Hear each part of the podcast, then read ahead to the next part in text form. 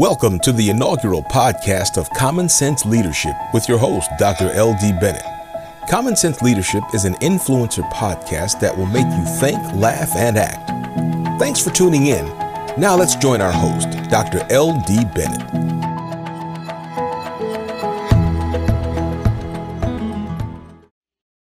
Hi, I'm Dr. L.D. Bennett, L.D. as I am known.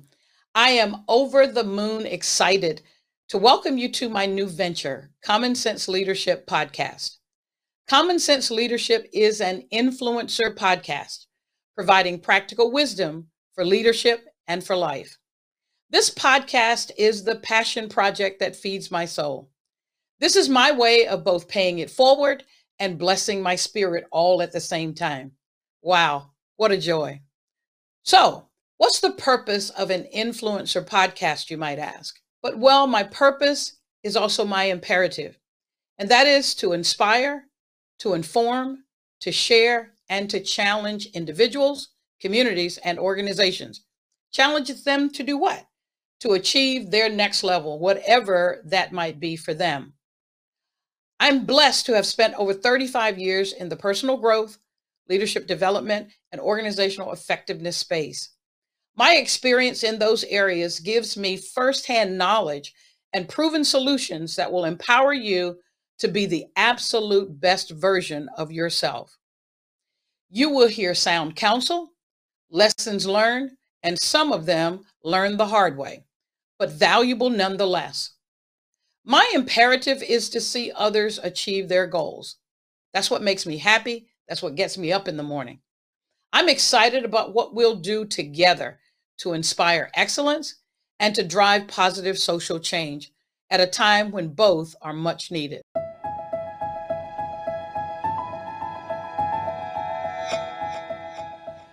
Hi, this is LD Bennett. We are back, and we're going to lead you into our inaugural podcast interview with Professor D. Wendy Green.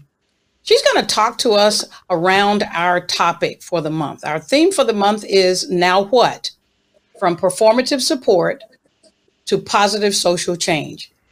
The reason we chose this subject is with all of the social disruptions going on, with all of the change that's happening around us, we needed someone to anchor our conversation, to anchor what we're going to talk about and how we're going to build upon this theme as we go throughout the month. Now, I'm extremely excited about this guest because I have known her since she was in middle school, and someone is dating themselves, me.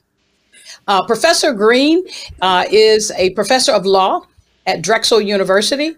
And one of the things that I'm most proud of about her is her life's work has been in the area of public service around the law, anti-discrimination laws, and how do we adjust, how do we move past the discrimination that all of our people face, and how do we make this work for us? And she's done a ton of work around this discrimination around hair, freeing the hair, and the Crown Act. And I want to give her an opportunity to talk about that, but I do want to say just a word about her lineage. Her parents are both civil rights activists. Her father passed away a few years ago, and I've been a part of that family for over 25 years. Her mother is one of my dearest friends, and both of them were civil rights activists.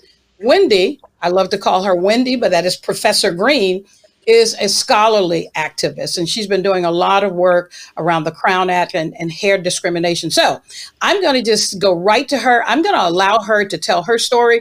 I'm going to ask her a few questions that will help noodle this out for you, but I'm really excited about hearing more about her work and about what kinds of things we can do going forward. So Professor Green, it is so exciting to have you on the program. Welcome.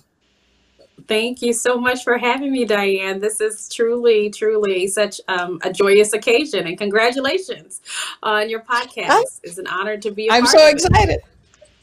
Me too. Thank you. So Wendy, let's just jump right in. So one of the things I wanted you to talk about, kind of grounding the conversation, is you have a distinct honor, this distinct honor of having parents that were a part of the civil rights movement and the great things that happened there. And then you were able to be a part of, an active part of what's going on right now. So can you talk to us about some comparisons and contrasts to the civil rights movement of the 60s and 70s and where we are today? Sure. So as you mentioned, both of my parents were civil rights advocates and activists, and also integrationists during the 1950s, 60s and onward, to be frank. And I have to say that, you know, we are part of still a wave of integrationists, even in 2020.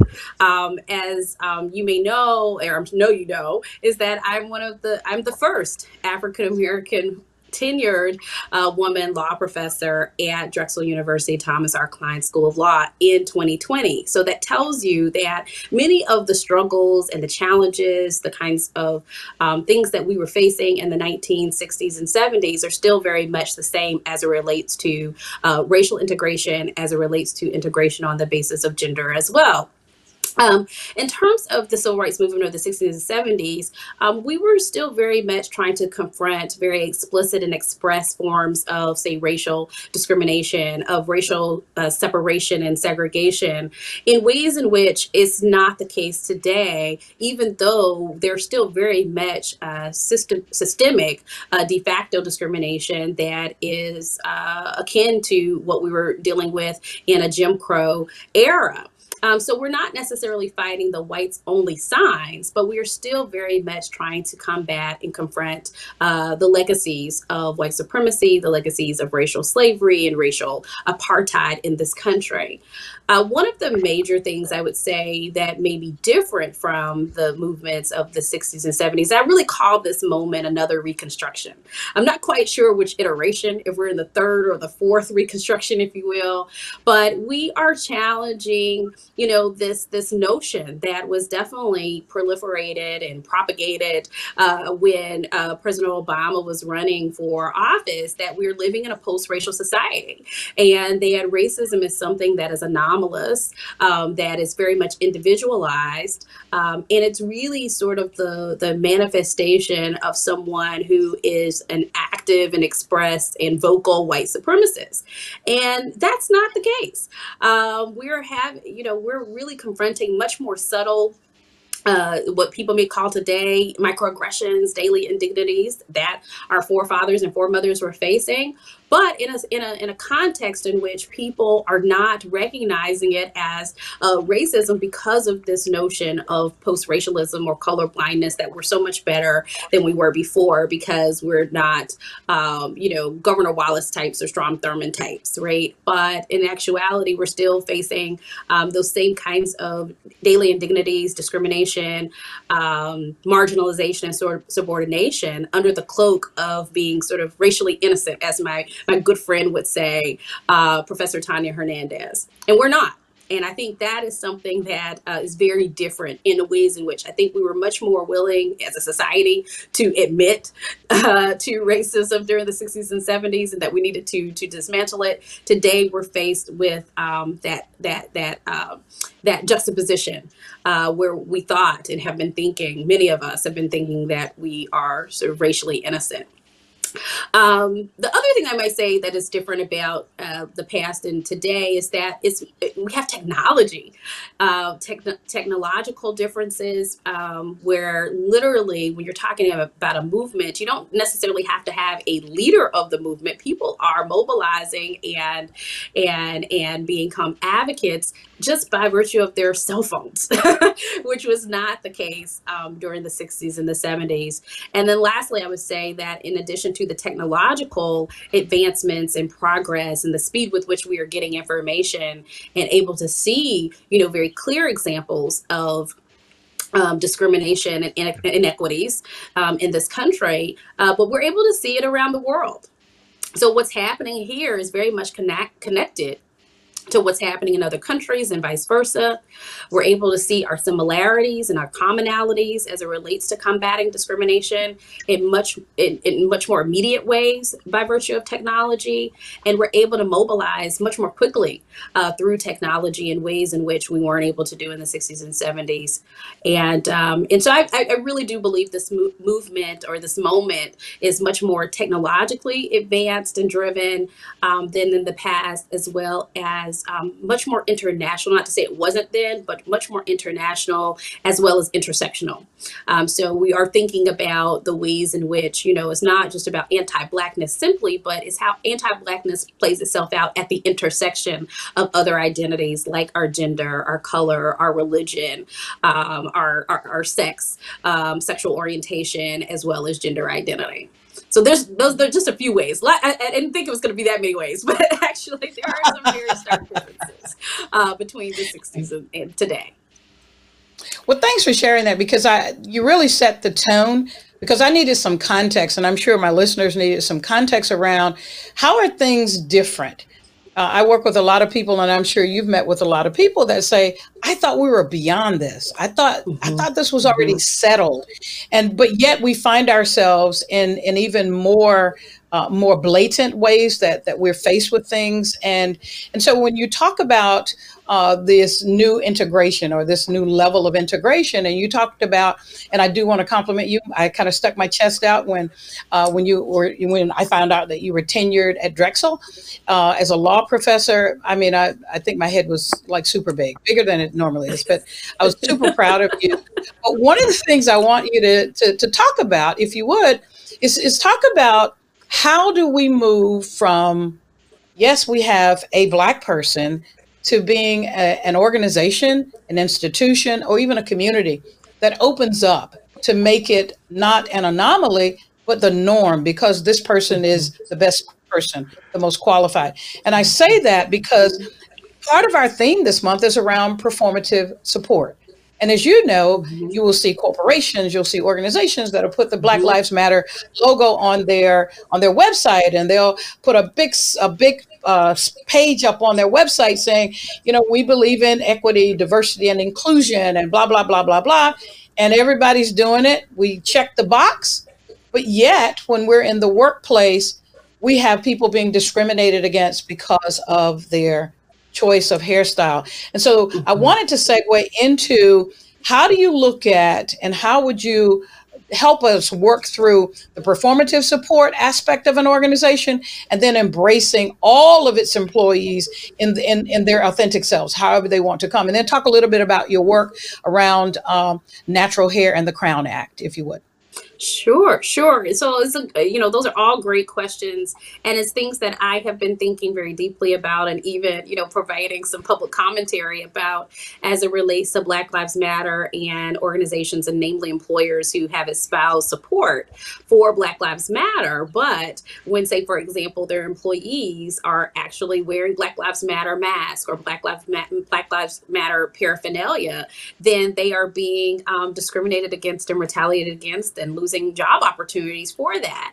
And so to me, that's a really good example of performative allyship in the sense that, you're for it when it's in public, but when you're, at home, basically you're not advancing it, and that you're punishing and penalizing individuals who are actively and expressly supporting the movement and what that means, which is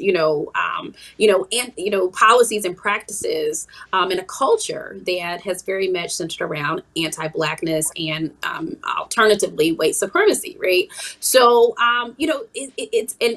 it's one of those things that I think what happens is that people think that by saying that you are in support, that you can still maintain the status quo in that particular environment. And I think what's happening today is that people are really challenging organizations and institutions to dismantle, the status quo. And that's uncomfortable, right? You think that, business can continue as it always has, but it can't.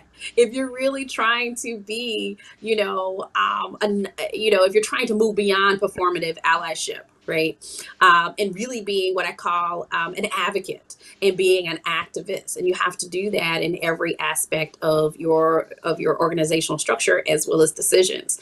That being said, when we talk about trying to bring in more, what people may today call more diverse candidates, and that may not be my choice of how to think about it, but I know that is like the thing that people are saying today, more diverse candidates, you really have to interrogate you know, your hiring practices and your recruitment practices and the kinds of things that are behind, you know, those explanations when you don't hire someone, for example, or when you don't promote someone or advance someone or give them a promotion and related compensation. It's, you know, oftentimes we hear, oh, well, they're just not a good fit.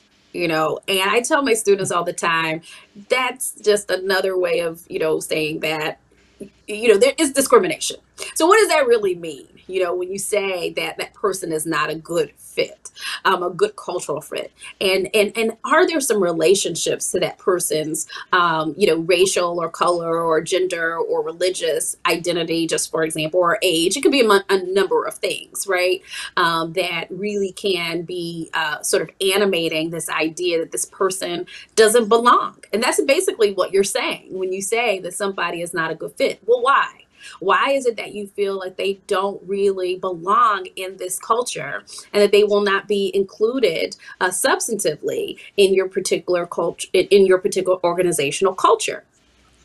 And so one of the things that I have been doing through my work on racial discrimination, and more particularly around race-based natural hair discrimination, is getting people to think more critically about even their appearance and grooming mandates or expectations or regulations in their decision-making capacity. So, you know, is it that you're saying that this person, say if it's a Black woman, she won't be a good fit for the organization, not simply because she is Black, but maybe because she's a Black woman who's wearing locks or braids or twists or an afro versus a straightened hairstyle? Is it something that you are accustomed to? Do you have certain kinds of unconscious or maybe conscious stereotypes as it relates to these natural hairstyles, that they are more unprofessional? And we have plenty of research that has affirmed and confirmed that people across all different types of racial backgrounds they believe that, say, natural hairstyles are less professional than, say, straightened hairstyles. And so is that the reason why? Are you thinking that this is going to be a certain kind of Black woman, maybe arguably a more assertive Black woman, one who is very much, you know, more self-confident potentially, one that may not be submissive or be subject to marginalization and thus your control in ways in which that make you comfortable? And that's something that you have to really think very critically about. So there are lots of different types of, you know, conscious and unconscious stereotypes as it relates to natural hairstyles that in my work as it relates to really advocating that discrimination on the basis of natural hair is a form of race discrimination, is getting decision makers to think more critically about the biases and the stereotypes that might be operating as it relates to one's appearance or their grooming. That serves as a barrier, frankly, a very systemic barrier, not only for Black women, but also Black men as it relates to professional entry and advancement. Okay. I love it. So talk about the Crown Act. You didn't brag a lot about the Crown Act, but you hear a lot about the Crown Act in the news, in the newspaper articles where something is being challenged, and you hear a lot about the legislators, and they deserve a lot of credit. But the legislature is based upon law, and it's based upon research. It's based upon work that others have done, the scholars have done. And I do want to give you your kudos here, because you have done a lot of work. You have contributed a lot. You've been expert witness in many, many cases around discrimination around hair. So talk to me a little bit about the Crown Act, and as an individual, what should we know as an individual about the Crown Act as it kind of relates to us? And what should an organization know about the Crown Act? Sure. Well, thanks for that, Diane. As you know, I am one of the legal architects for the Crown Act, which is the Creating a Respectful and Open World for Natural Hair Act. And this is legislation that will clarify for our civil rights laws, in particular our federal civil rights laws, as well as some state civil rights laws, that natural hair discrimination or discrimination on the basis of African descendants, natural hair texture, natural hairstyles like locks, braids, twists, afros, bantu knots, and so forth, can constitute unlawful race discrimination. And so for over a decade, for nearly almost 15 years now, I have been researching and writing about the ways in which natural hairstyle or bans against natural hairstyles constitute race discrimination, and the ways in which our federal courts have not been acknowledging it as such, except for in the cases of afros. And so I have endeavored to really cure what I call a hair-splitting legal distinction, where courts have said that if you discriminate against an African-American on the basis of the afro, then it's race discrimination. But if you lock, braid, or twist that afro, then magically is no longer race. It's no longer about race. It's about culture. And since Title VII of the 1964 Civil Rights Act does not prohibit discrimination on the basis of culture, employers are free to regulate and discriminate and make employment decisions and employment practices around our natural hairstyles, as long as it's not an afro. So what the Crown Act does is really it clarifies that all of those hairstyles and discrimination on the basis of these hairstyles can constitute race discrimination, because since our eras of racial slavery and apartheid in this country, aside from our skin color, our hair texture too has served as a proxy, or a proxy for our racial identity. It has been the basis of our racial enslavement in this country. You could be enslaved simply on the basis of your hair texture, or you could be awarded your freedom simply on the basis of your hair texture, to being segregated and separated in our schools, public accommodations, among other spaces on the basis of our hair texture. And then today, that's still happening, right? That there's still that legacy of racial slavery and racial apartheid that is very much shaping employment decisions that bar African Americans, African descendants, not only in this country, but around the world, from being able to wear their hair as it naturally grows out of our heads. So what the Crown Act does is very expressly addresses this systemic form of racial discrimination that harkens back for almost 4 centuries now. And so it overturns those very narrow legal decisions that were articulated by our courts, our federal courts. And frankly, it is really dismantling, or helping to dismantle, nearly 400 years of lawful race-based discrimination on the basis of our natural hairstyles. So that is the work that I have been doing. I have been one of the co-drafters of the federal legislation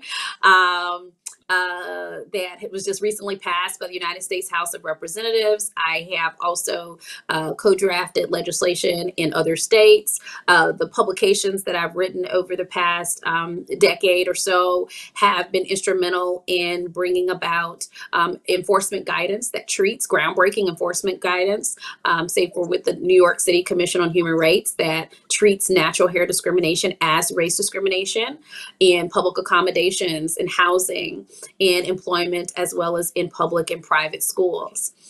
So pretty much to date, any kind of legal intervention that declares that natural hair discrimination is race discrimination, my work has shaped. More recently, I will tell you, and I don't know if you know about this, is that I have served as an expert too in litigation. So it's not just about the legislation. You know, you have to, you know, I used to say I put all my eggs in the federal judiciary basket, that I wanted to change federal courts and how they were thinking about it. But today, in terms of strategy, you have to cover all the bases. So also with respect to litigation, serving as an expert in recent litigation challenging natural hair bans in schools as a form of race discrimination violation of our Constitution. And one of those cases is dealing with DeAndre Arnold and his cousin Caden Bradford, which is a pretty high profile case that the NAACP Legal Defense Fund brought.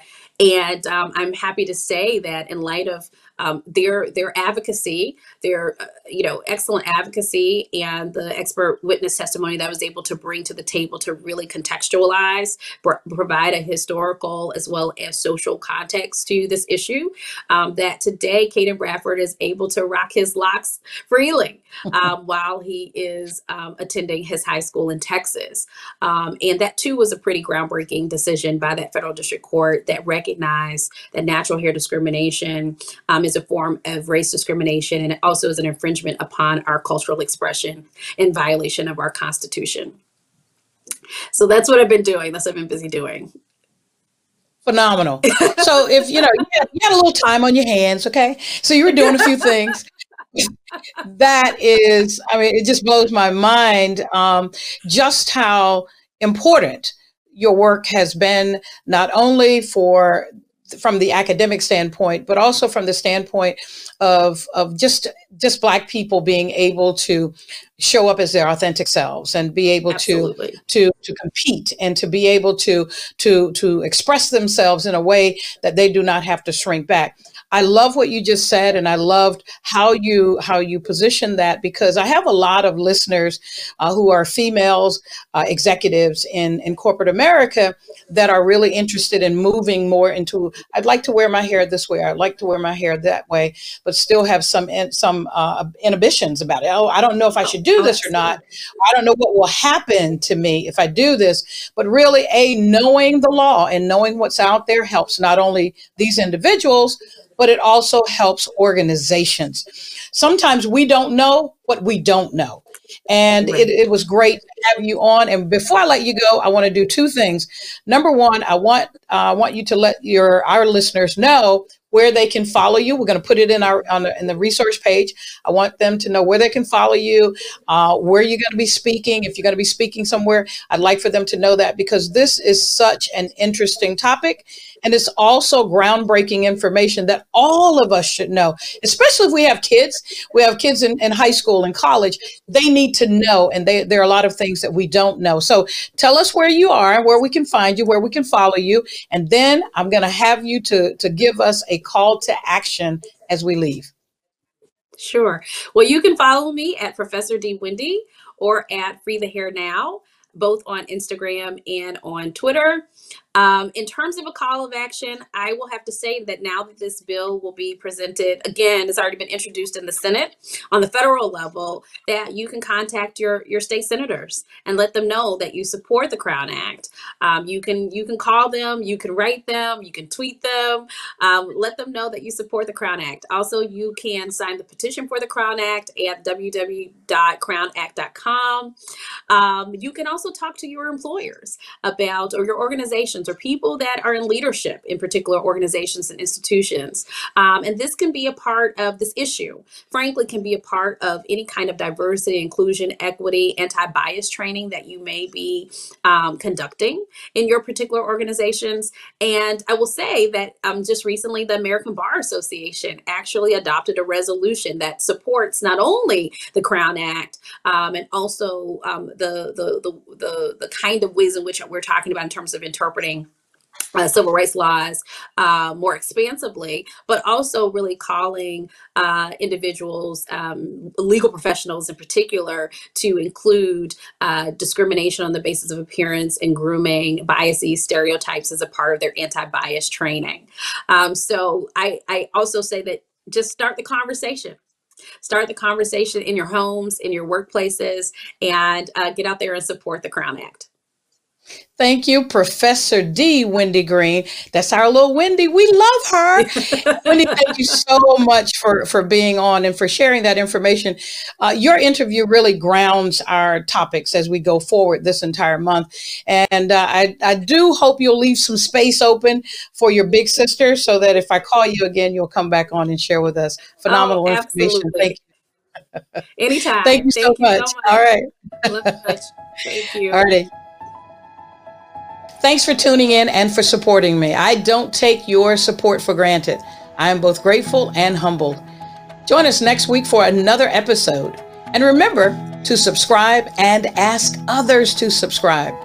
Go to our website at commonsenseleadership.org for more details. Thank you and have a great day. This podcast and omni-channel experience is brought to you by the Walter Cates Foundation, the entertainment and telecommunication industry's leading national foundation, dedicated to advocacy around diversity, equity, and inclusion. And we are proud to have them as our signature partner. We are very grateful for their generosity and for their support. To learn more, visit waltercates.org. Thank you for joining Common Sense Leadership Podcast with your host, Dr. L.D. Bennett. Visit our website, commonsenseleadership.org, for more details. See you next week.